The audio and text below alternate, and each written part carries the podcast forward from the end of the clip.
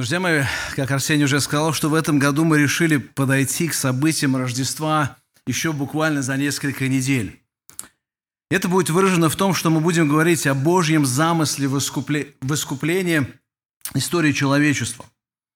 Мы на некоторое время, как сказано уже было, отложили наше изучение послания к Ефесянам и четыре воскресенья посвятим тому, чтобы взглянуть на Божью работу в истории – событий Земли с высоты, я бы сказал, птичьего полета. Нашей с вами задачей будет наполнить себя панорамой искупления за эти недели, где заключает, заключительной темой будет у нас с вами Рождество в наш, в наш мир Спасителя людей. Итак, наша тема на четыре воскресенья – это Божье проведение в истории искупления. Для нашей темы я выбрал слово, которое будет ключевым во всех четырех проповедях. И сейчас мы попробуем дать этому слову определение. Проведение – это слово может иметь одну форму написания, но несколько значений при разном ударении. Если вы поставите ударение на второй слог «провидение», то у вас получается смысл видеть что-то наперед или что-то предвидеть. Некоторые говорят так, что Бог заглянул в будущую историю человечества и на основании увиденных событий и решений людей сделал свои определения и допущения в генеральном плане для бытия человечества. Мы не часто, но все же в своей жизни используем слово «провидец». Это тот, кто знал наперед или что-то предвидел заранее. Или заблаговременно о чем-то сказал. Сегодня некоторые делают из известного в прошлом политика Жириновского современного провидца, наблюдая за тем, как он много-много говорил о тех событиях, которые мы видим и наблюдаем сегодня, уже реализуются в нашей жизни. Он говорил с полной уверенностью и о неизбежности некоторых событий еще за много лет до того, как они стали исполняться сегодня. Если же вот в этом слове вы поставите ударение на третий слог, то получите слово с совсем другим смыслом. Проведение. Проведение.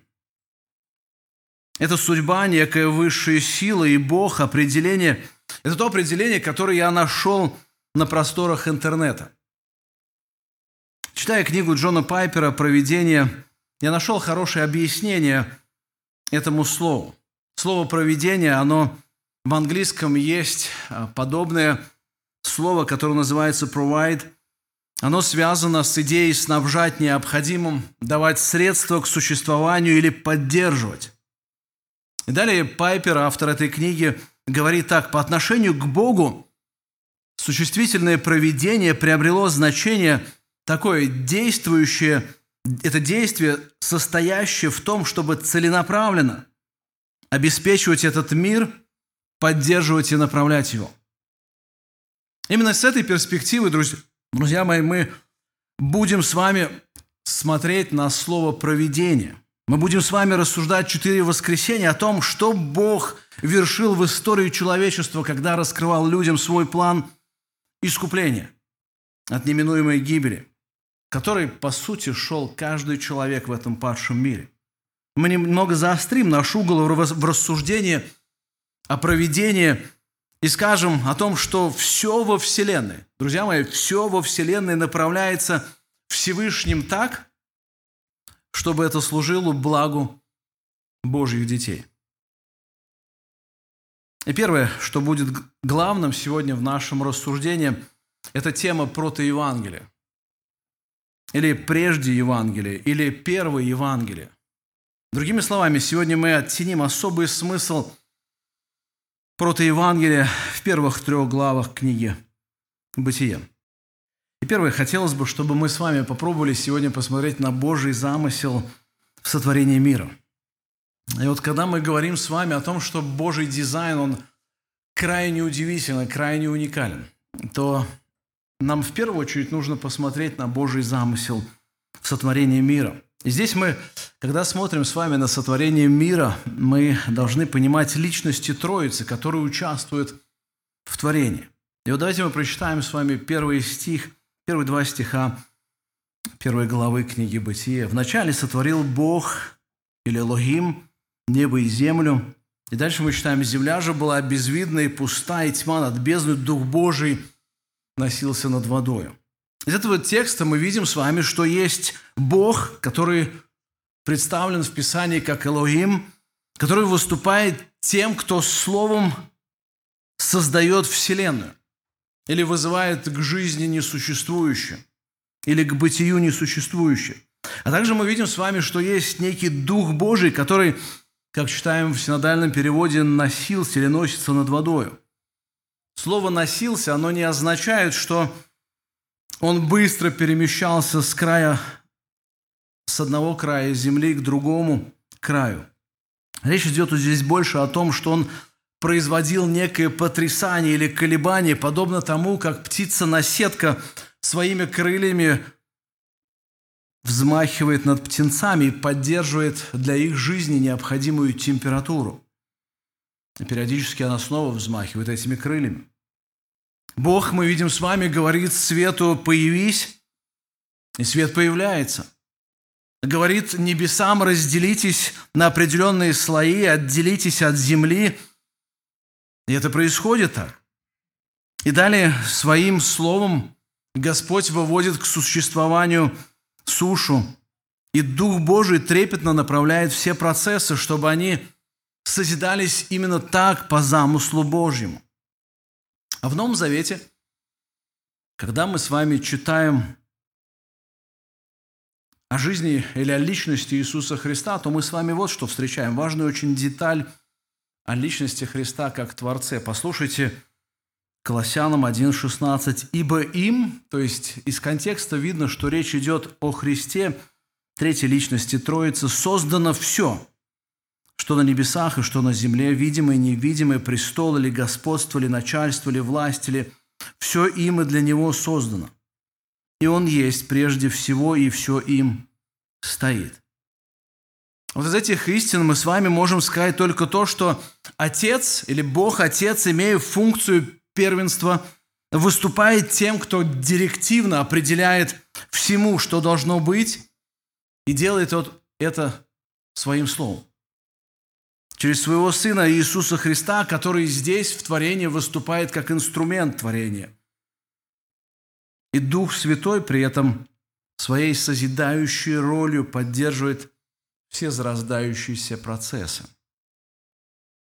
Поддерживает их таким образом, чтобы они полностью соответствовали Божьему замыслу. Итак, друзья мои, все три личности Троицы непосредственно участвуют в творении. В творении. Второе, над чем нам нужно с вами здесь поразмышлять, это дела Троицы в творении. И мы читаем с вами, «Искал Бог, да будет свет, и стал свет». И сказал Бог дальше в шестом стихе, мы читаем, да будет твердь посреди воды, и отделяет она воду от воды, и мы читаем, и стало так.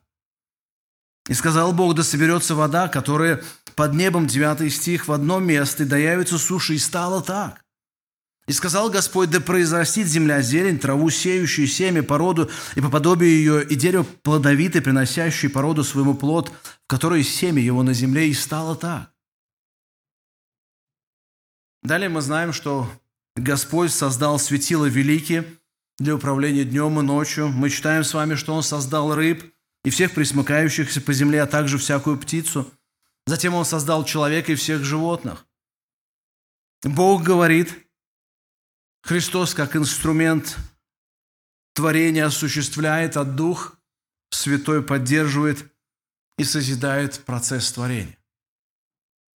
Еще важно посмотреть с вами на решение Троицы. Посмотрите, все моменты, которые здесь описаны в этой главе, они выступают как бы с перспективы уже решенного вопроса. И здесь, когда мы видим Бога, который выходит на первый план и говорит «да будет свет», мы видим, уже идет какое-то решение, и оно притворяется в действие.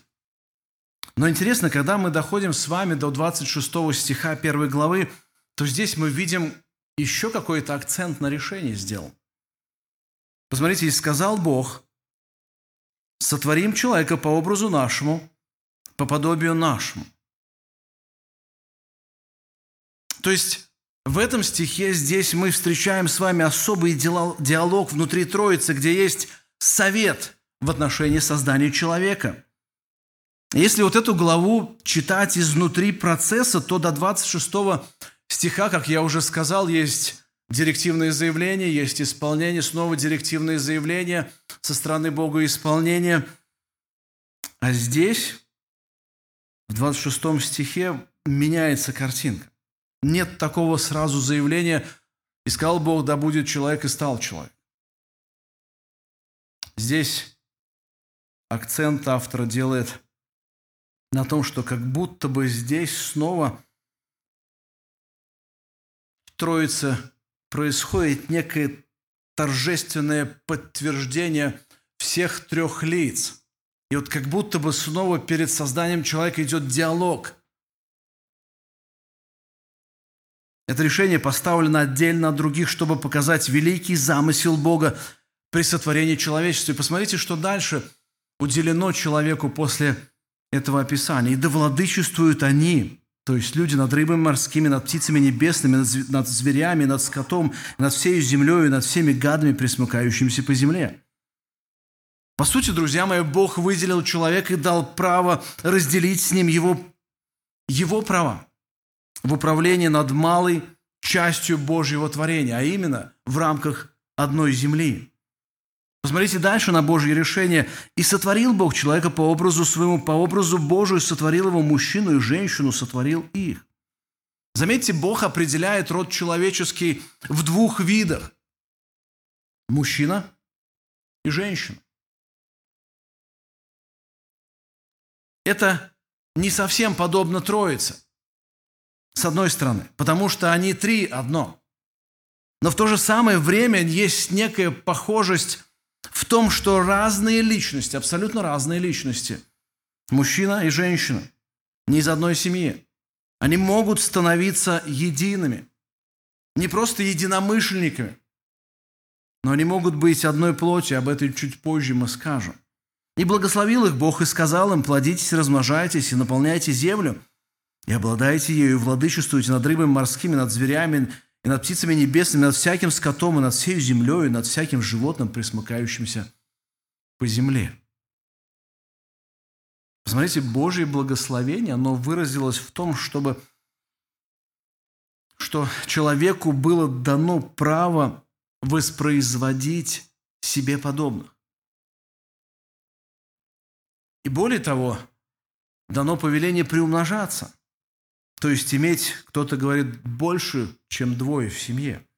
Бог дал человеку право обладать землей и проявлять мудрое владычество над живыми существами. И еще, посмотрите, сказал Бог, вот я дал вам всякую траву, сеющую семя, какая есть на всей земле, и всякое дерево, у которого есть плод древесный, сеющий семя, вам это да будет в пищу. Посмотрите заботу Божию о человеке. Бог в своей великой заботе дает человеку наслаждение в виде пищи. И он это делает не просто в каком-то усеченном формате, он создает огромное великое разнообразие вкусов.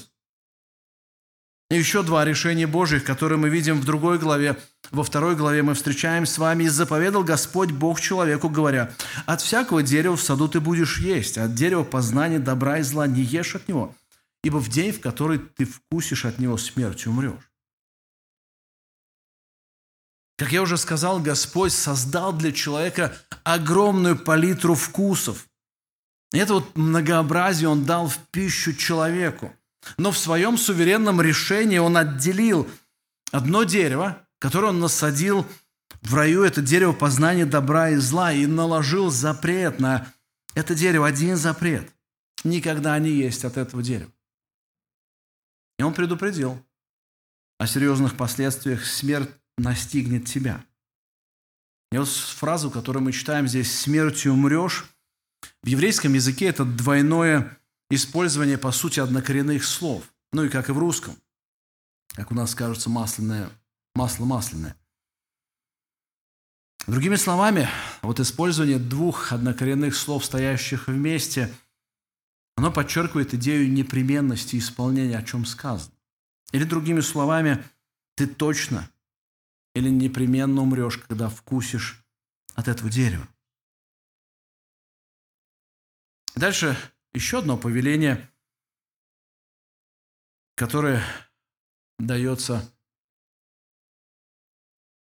решение. Еще одно решение, которое дается Господом. Но я взял немного побольше контекст, чтобы показать взаимосвязь с Божьим решением.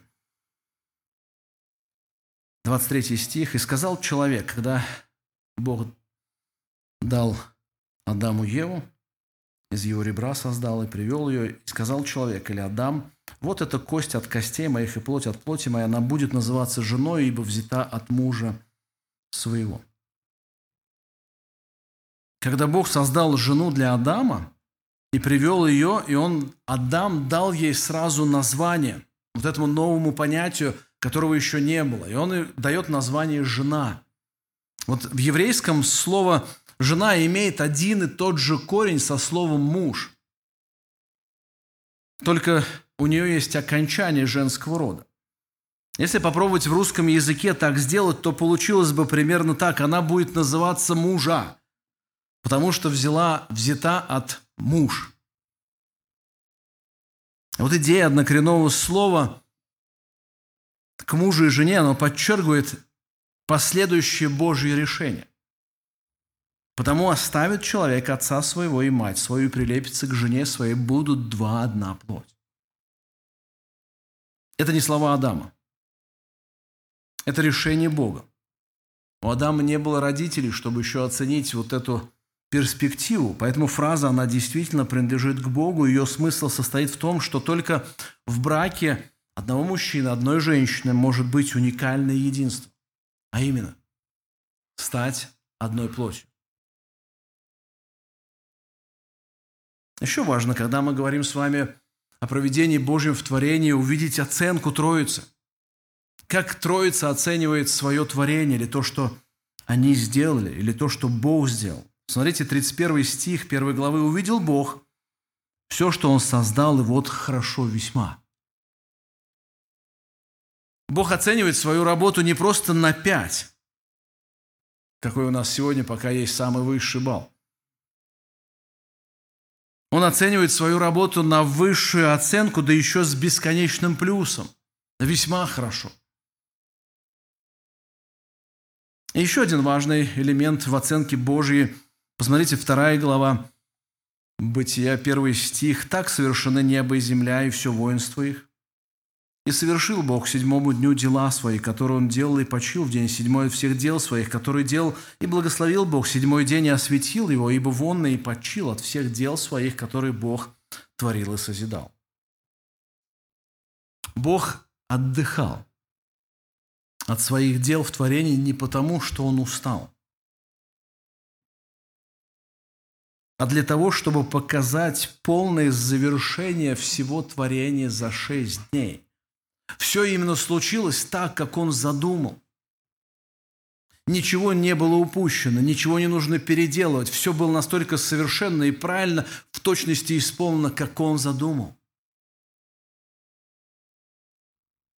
Итак, друзья мои, Господь сотворил мир и человечество для великой цели, чтобы человек наслаждался Богом и присутствовал вместе с Ним и поклонялся Ему как Творцу.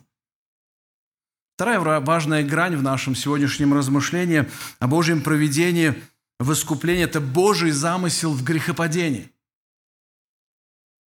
Я бы здесь сказал, друзья мои, первая часть, она понятна. Она даже, я бы сказал, не конфликтна. Но вот здесь это крайне непростая тема Божий замысел в грехопадении. Эта тема непростая для многих людей и человечества. Почему? Почему? Потому что грехопадение практически всегда относят к свободному выбору человека. Не так ли? И если смотреть на события грехопадения вот с горизонтальной плоскости, то оно так и есть. Как? Именно Адам и Ева что сделали? Добровольно, сами решили ослушаться Бога. Они восстали против него, вкусив запретный плод. Никто не виноват в их выборе. Вот здесь я сейчас аккуратно очень скажу, друзья мои, не виноват ни Бог, ни даже дьявол в какой-то степени. Хотя мы видим с вами, что Бог наказывает дьявола за его попытку обольщать, за его восстание, ну, организацию бунта. Бог его за это наказывает, и он действительно в этом виновен. Но я хочу немножко какую грань провести. Смотрите, Бог не виновен. Почему? Потому что написано в послании Иакова, Бог не искушается сам злом. И поэтому никого никогда не искушает этим злом или этой бедой других людей. Еще раз, с другой стороны, давайте зайдем, посмотрим на дьявола. Дьявол виновен в том, что отвращал человека от заповеди Божьей. Это правда. Он искушал человека, но дьявол при этом не схватил человека и не связал его и не пропихнул в его рот этот плод. Не так ли? Не было этого ничего в Эдемском саду. Человек сам добровольно согласился с обольщением дьявола. Дьявол был лишь внешним искушением или обольщением, но любое действие со стороны человека, оно имеет внутреннее побеждение, убеждение или внутреннее решение. И это решение сделал сам человек. Но давайте посмотрим на это событие с вертикальной перспективы. То есть мы посмотрели с горизонтальной и понимаем, что действительно Адам и Ева сами добровольно выбрали эту беду восстать против Бога. Но давайте посмотрим с вертикальной перспективы или со стороны Божьего определения. Некоторые богословы говорят, что Бог допустил грехопадение. Он этого не хотел, он не планировал, но допустил. Вот в таком направлении мысли есть некая, или я бы сказал, большая, очень слабая часть. Послушайте, если Бог всезнающий, а Он всезнающий, то разве Он не знал, что так будет? Знал. Почему Он не воспрепятствовал этому, если мы точно понимаем, что Он знал? Более того, друзья мои, мы знаем, что Бог всевидящий, не так ли? И Он видел, это было перед его очами. Дьявол зашел в Эдемский сад, и перед его очами он начал соблазнять человека. Почему Бог не защитил свое творение от падшего искусителя?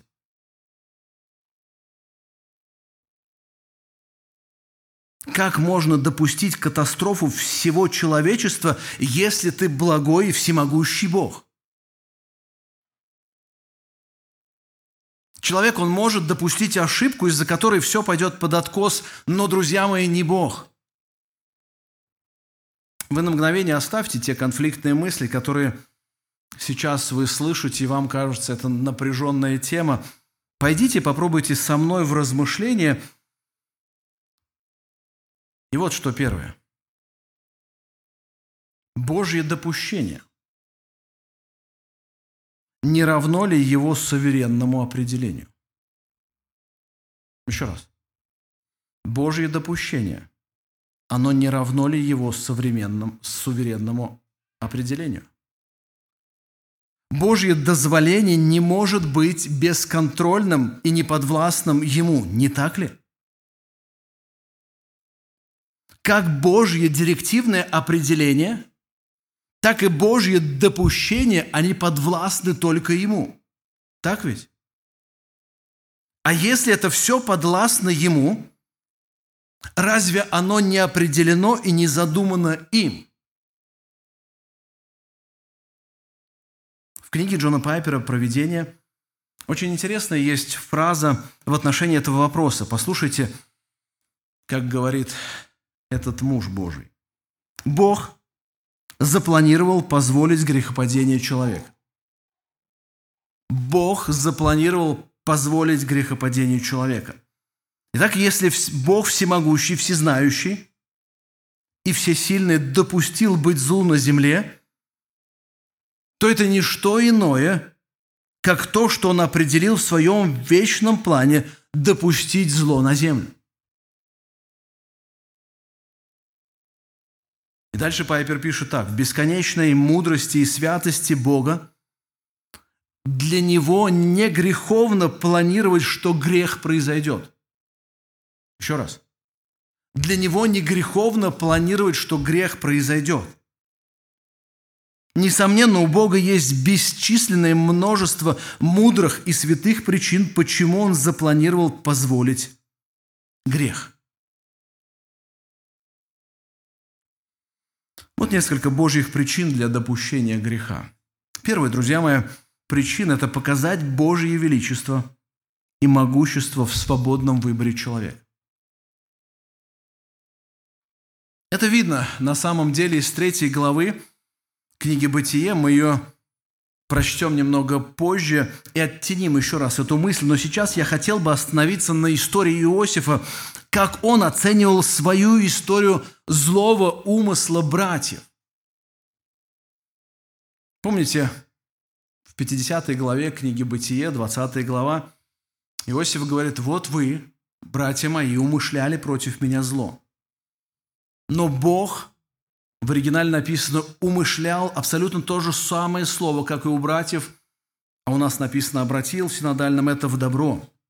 То есть Бог замышлял на добро, чтобы сделать то, что теперь есть, сохранить жизнь великому числу людей.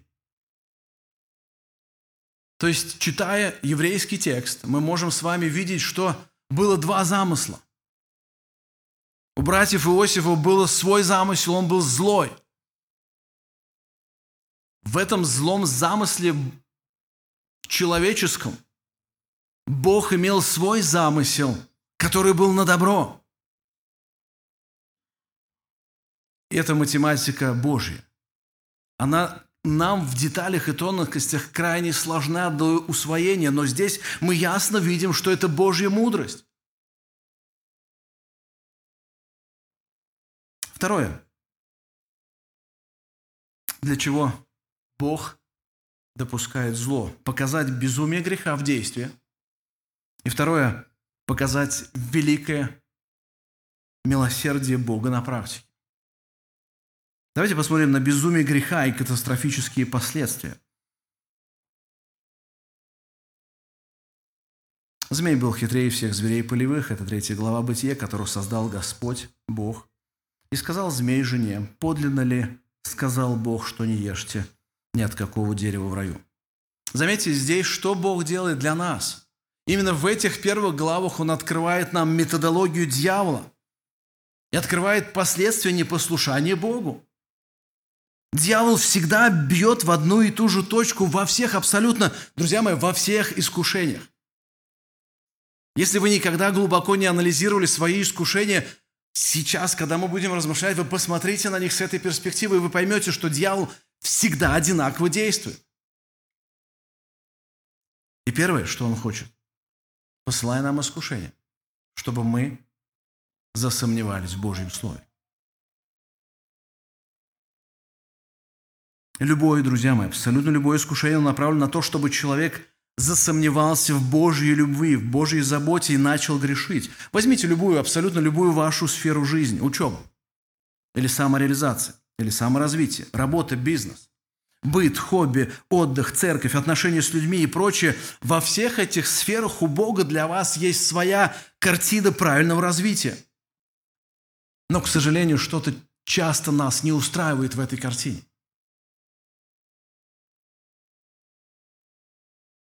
Нас не устраивает его взгляд, и мы хотим все поменять под себя. Когда мы думаем в своих обстоятельствах, что Писание недостаточно при решении конкретно моего случая, то что мы делаем в этот момент? Мы открываем дверь своего сердца для всякой дьявольской лжи. Это мне не поможет. Мне поможет лекарство. Это мне не поможет, мне помогут психологи. Писание об этом не говорит. Оно недостаточно. Сейчас наука развилась. И как только, друзья мои, у нас появилось сомнение в Боге, в Его доброте к нам, мы встаем на путь, идущий к катастрофе. И сказала жена змею, плоды с дерев мы можем есть, только плодов дерева, которые среди рая, сказал Бог, не ешьте их, не прикасайтесь к ним, чтобы вам не умереть. Заметьте, Ева знает повеление Божье.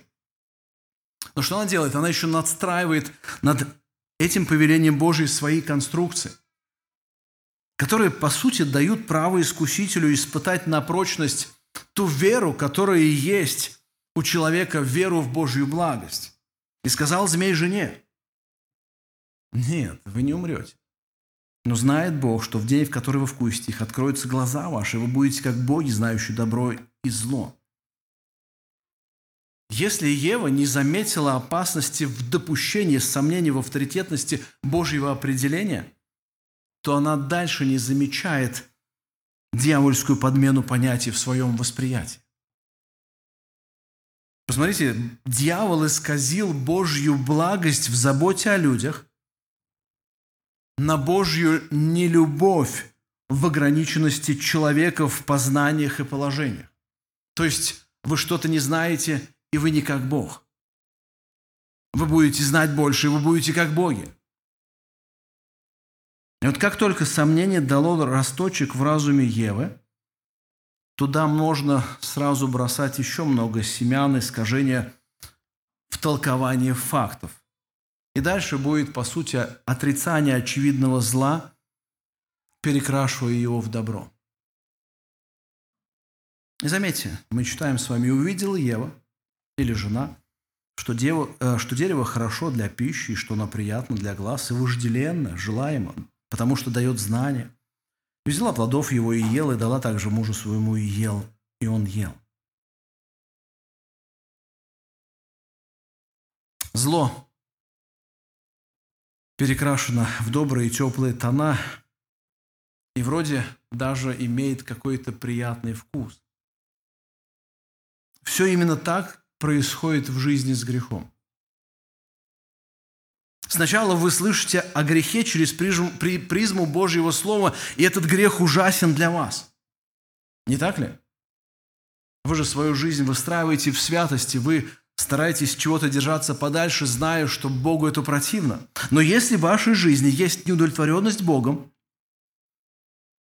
то со временем у вас появится сомнение в Божьей заботе о вас, и грех станет для вас уж не таким и страшным. И когда вы его вкусите, вы почувствуете в какой-то момент даже приятный вкус. Но дальше, друзья мои, вы должны знать, что будут следовать неизбежные последствия любого восстания против Бога. И будут последствия у каждого греха. И мы читаем с вами, открылись глаза у них обоих, и узнали они, что наги. Шили смоковные листья и сделали себе пояса, они услышали голос Господа Бога, ходящего в раю во время прохлады дня, и скрылся Адам и жена его от лица Господа Бога между деревьями рая. Заметьте, что делает грех – Грех разоряет человека и искажает его понимание. Посмотрите, они увидели, что наги. Они вышли, действительно вышли из-под покрова Божьего и стали уязвимы. Когда они были обнаженными в присутствии Божьем, их нагота была под покровом Божьим в Его присутствии. Э, эта нагота была красотой, а не стыдом. Грех разоряет человека, искажает его понимание. Второй грех требует сокрытия, а не обнаружения. Заметьте, они что сделали? Они прикрыли себя друг от друга и от Бога ненадежными средствами защиты, которые, по сути, что делают? Выдают еще больше их беду, они скрывают их проблему. На самом деле тайные грехи человека, они держат в рабстве человека и заставляют его жить во лжи и лицемерии, но не под покровом Божьей свободы. Третье, друзья мои, грех несет человеку страх и отдаление от Бога. Адам и Ева скрываются от благого Бога, воспринимают его теперь совсем через искаженную или другую призму, через призму греха. Страх и бегство от, от Бога – вот результаты нераскаянного сердца перед Богом. Давайте мы чуть-чуть с другой стороны посмотрим теперь на милосердие Божье в грехопадении. Посмотрите, возвал Господь Бог к Адаму и сказал, Адам, где ты? Адам сказал, голос твой я услышал в раю, боялся, потому что я наг и скрылся. Сказал Бог, кто сказал тебе, что ты наг? Не ел ли ты от дерева, с которого я запретил тебе есть? Адам сказал, жена, которую ты мне дал, она дала мне от дерева, и я ел. Сказал Господь жене, что ты это сделал? Жена сказала, змей обольстил меня, и я ел. Мы не будем здесь говорить о еще больших последствиях греха, такие как обвинение других в своих грехах, желание предательства, обвинение Бога и прочее. Мы скажем лишь здесь о благости Божьей. Посмотрите, Бог здесь, в этом тексте, дает много шансов для раскаяния. Первое. Адам, где ты? Ну, друзья мои, это вопрос от всезнающего и всевидящего Бога. Он обращен к совести человека. Бог его видел, Бог знал, он там же, в этом Эдемском саду, и видел, куда они спрятались. Но он обращается к совести человека и говорит, посмотрите, в каком вы положении. И по сути он первый вызывает их к раскаянию, и первый идет навстречу к ним. Даже после того, как Бог сказал, ты смертью умрешь или непременно умрешь, все равно Бог идет навстречу человеку. Еще посмотрите, кто сказал тебе, что ты наг? Не ел ли ты от дерева, с которого я запретил тебе есть? Это простые два вопроса. И должен был там выйти и сказал, да, Господи, я ослушался Тебя, да, я ел. Прости меня. Измени мое сердце, чтобы я больше никогда в жизни этого не делал. Ведь никто не мог сообщить ему о его ноготе кроме Бога. Потому что он был создан так, изначально. И он это оценивал как данность, как факт, а не то, чего нужно стыдиться. И что мы видим здесь с вами происходит? Адам вместо покаяния обвиняет в своих бедах не только свою жену, он еще бросает вызов к Богу. Заметьте, насколько грех ужасен, насколько милость Бога не останавливается в этом. То есть Адам фактически обвинил Бога говорит, ты виновен, что такая жена у меня негодная, ты виновен, что вообще ты все это задумал. Вместо того, чтобы склониться перед Творцом, в прахе и пепле, сокрушении говорить, я виновен. Еще дальше, смотрите, сказал Господь жене, что ты это сделал. По сути, Бог в третий раз обращается к человеку, давай возможность им для покаяния. Но Ева, глядя на своего мужа Адама, подумала, неплохо он перекрасил факты. Неплохо в своем толковании он сказал. Ну да, эти все факты, они их можно так, в принципе, прочитать. Действительно, жена мне дала, и я съел. И она говорит, если ты так покрасил все обстоятельства, то и я тогда факты расскажу со своей перспективы. Кстати, интересно, сегодня люди думают, что они рассказывают голые факты. Они говорят, вот я сейчас факты вам изложу. Вот, вот эти тексты, они меня учат, что люди склонны излагать факты, как они их видят, как они их толкуют. Не факты, а толкование фактов. И она тоже говорит, дал мне, меня обольстил. Змей я ел, Факт? Ну, вроде да. Но там ноль ответственности, ноль раскаяния, ноль понимания, то, что она сделала. И прежде чем мы перейдем с вами к первой евангельской вести в Эдемском саду на фоне восставшего человечества, я скажу, хочу сказать еще об, одной важном, об одном важном элементе в пользу Божьего проведения в грехопадении. Бог определил грехопадение, чтобы была высшая мера прославления Агнца. Откровение 13.8 «И поклонятся Ему все живущие на земле, которых имена не записаны в книге жизни, у Агнца, закланного от создания мира». Мы видим с вами, что однажды все бунтари принудительно, но преклонится пред всевластием Агнца или Христа. Но нам важно в нашем размышлении это последние несколько слов. Агнца, закланного от создания мира. Речь идет о Христе. Статус Агнца он получил еще до сотворения мира. Это не значит, что Христос страдал как агнец еще на небесах до создания мира или от создания мира до воплощения, но это означает, что Христос в вечном Божьем плане уже был определен на то, что Он придет на землю как агнец умирать за людей. Еще нет создания. Еще нет даже одного атома на земле. А он определен или запланирован как искупитель.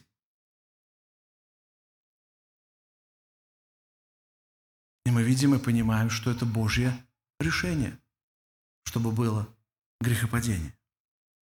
Из своего понимания Бога и истин Писания, друзья мои, я считаю, я считаю, что в первой семей, семейной паре Адама и Евы было представлено все человечество. То есть, по сути, каждый мужчина, кто рожден был на эту землю и достиг осознательного возраста – сознательного возраста, он, по сути, представлен водами, он был как будто бы в раю. Кто-то говорит, да я бы не стал этого делать. Друзья мои, вы бы все стали так делать. И Адам, и Ева, и мужчины, и женщины, все мужчины, все женщины, если бы были в Эдемском саду на месте Адама, мы бы все так сделали. Это сто процентов. И это не дефект в Божьем творении. Это реальность свободы выбора воли человека. На этом фоне, на этом фоне, друзья мои, только Христос был тем, кто правильно понимал и использовал свободу воли. И поэтому, друзья мои, мы говорим с вами, что грехопадение человека – запланированное дозволение Божье, чтобы показать нам бесконечное величие Божьего Сына.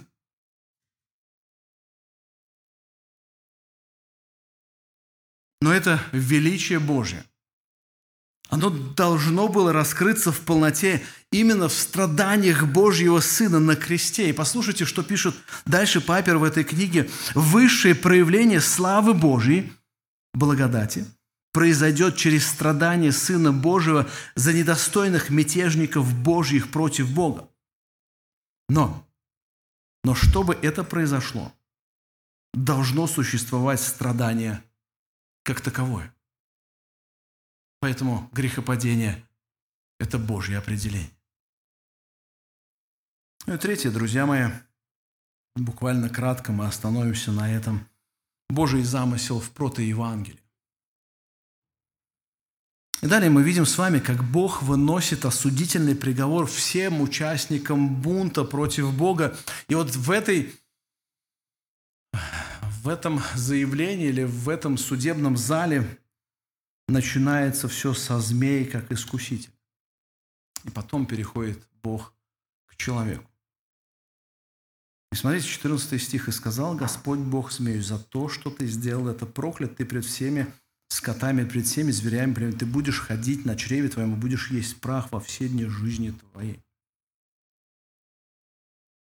Мы не будем останавливаться на этом тексте, лишь я вводную часть сделал его для следующего стиха. Мы не будем разбираться, почему пострадало ли животное из-за вот такого восстания дьявола, в чем они виновны. Это сейчас не наша тема рассуждения, наша тема 15 стих, потому что он связан с 14. «И вражду положу между тобой, дальше Господь говорит, обращаясь к дьяволу, между женой или женщиной, и между семенем твоим, и между семенем ее, оно будет поражать тебя в голову, а ты будешь жалить его в пету. Друзья мои, вот оно, прото-евангелие. Или первая весточка перед благой вестью. И вот в этом стихе мы что с вами видим? Первая очень важная мысль, которую мы с вами здесь видим, это обреченность змея на войну с человеком. Вражду положу между тобой, между женой, между семьей твоим и между семенем ее. Заметьте, война духовная, она будет проходить на протяжении всего бытия человека на земле, пока не, не придет на землю Божье Царство. И вот каждое поколение, оно будет сменяться на земле и вступать в эту вражду или в эту войну с дьяволом. Вторая очень важная мысль, которую мы видим с вами из этого стиха. Змею предсказано окончательное поражение. Заметьте, оно, то есть семя, будет поражать тебя в голову, а ты будешь жалить его в пету. В этой части и звучит первое Евангелие о некой победе семени жены над властью сатаны. И вот, кстати, Ева, когда слушала это Божье повеление или Божье наказание в отношении сначала дьявола, а потом какую-то связь с женой, она это уловила очень четко и ясно. И она поняла, что от ее семени жены должно произойти кто-то, какой-то муж, который поразит дьявола. И это видно на самом деле из четвертой главы книги Бытия. Посмотрите, Бытие 4.1.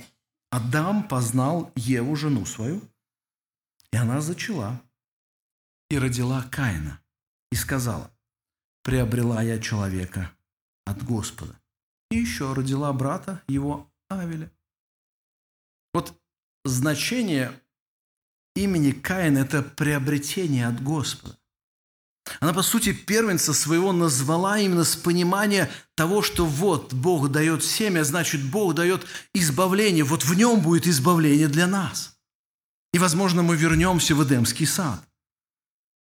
Это та надежда, которую она услышала в протоевангелии, а второго своего сына она взяла и назвала просто так – Авель, что означает суета, пустота, тщетность. Ну, первый вот хороший сын, а второй, ну, как у нас в сказке про младшего сына.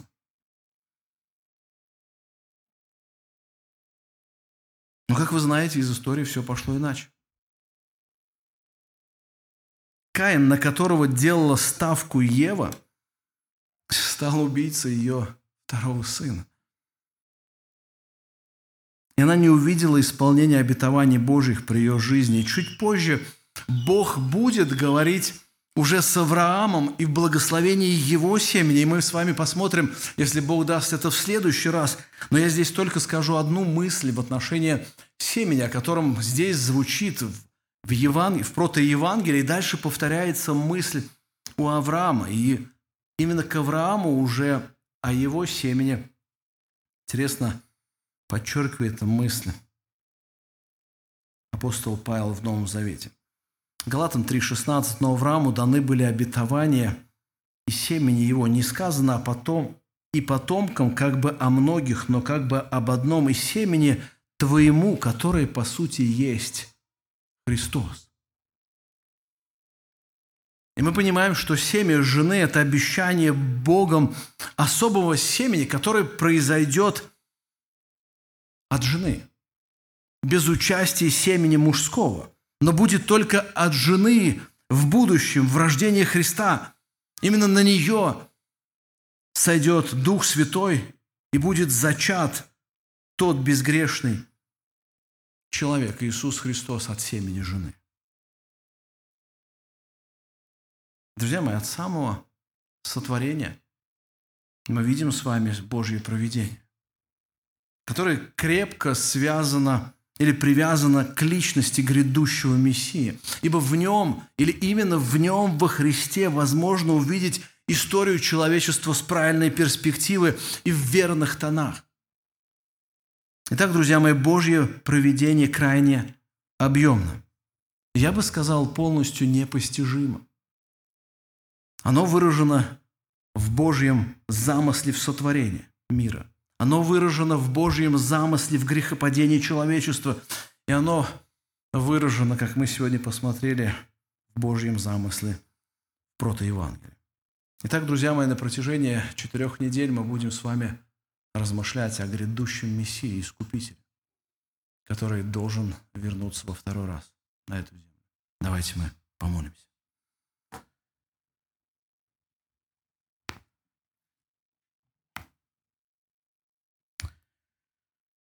Господь и Бог наш, мы благодарим Тебя за то, что Ты даешь нам великую возможность стать причастниками Твоего Евангелия.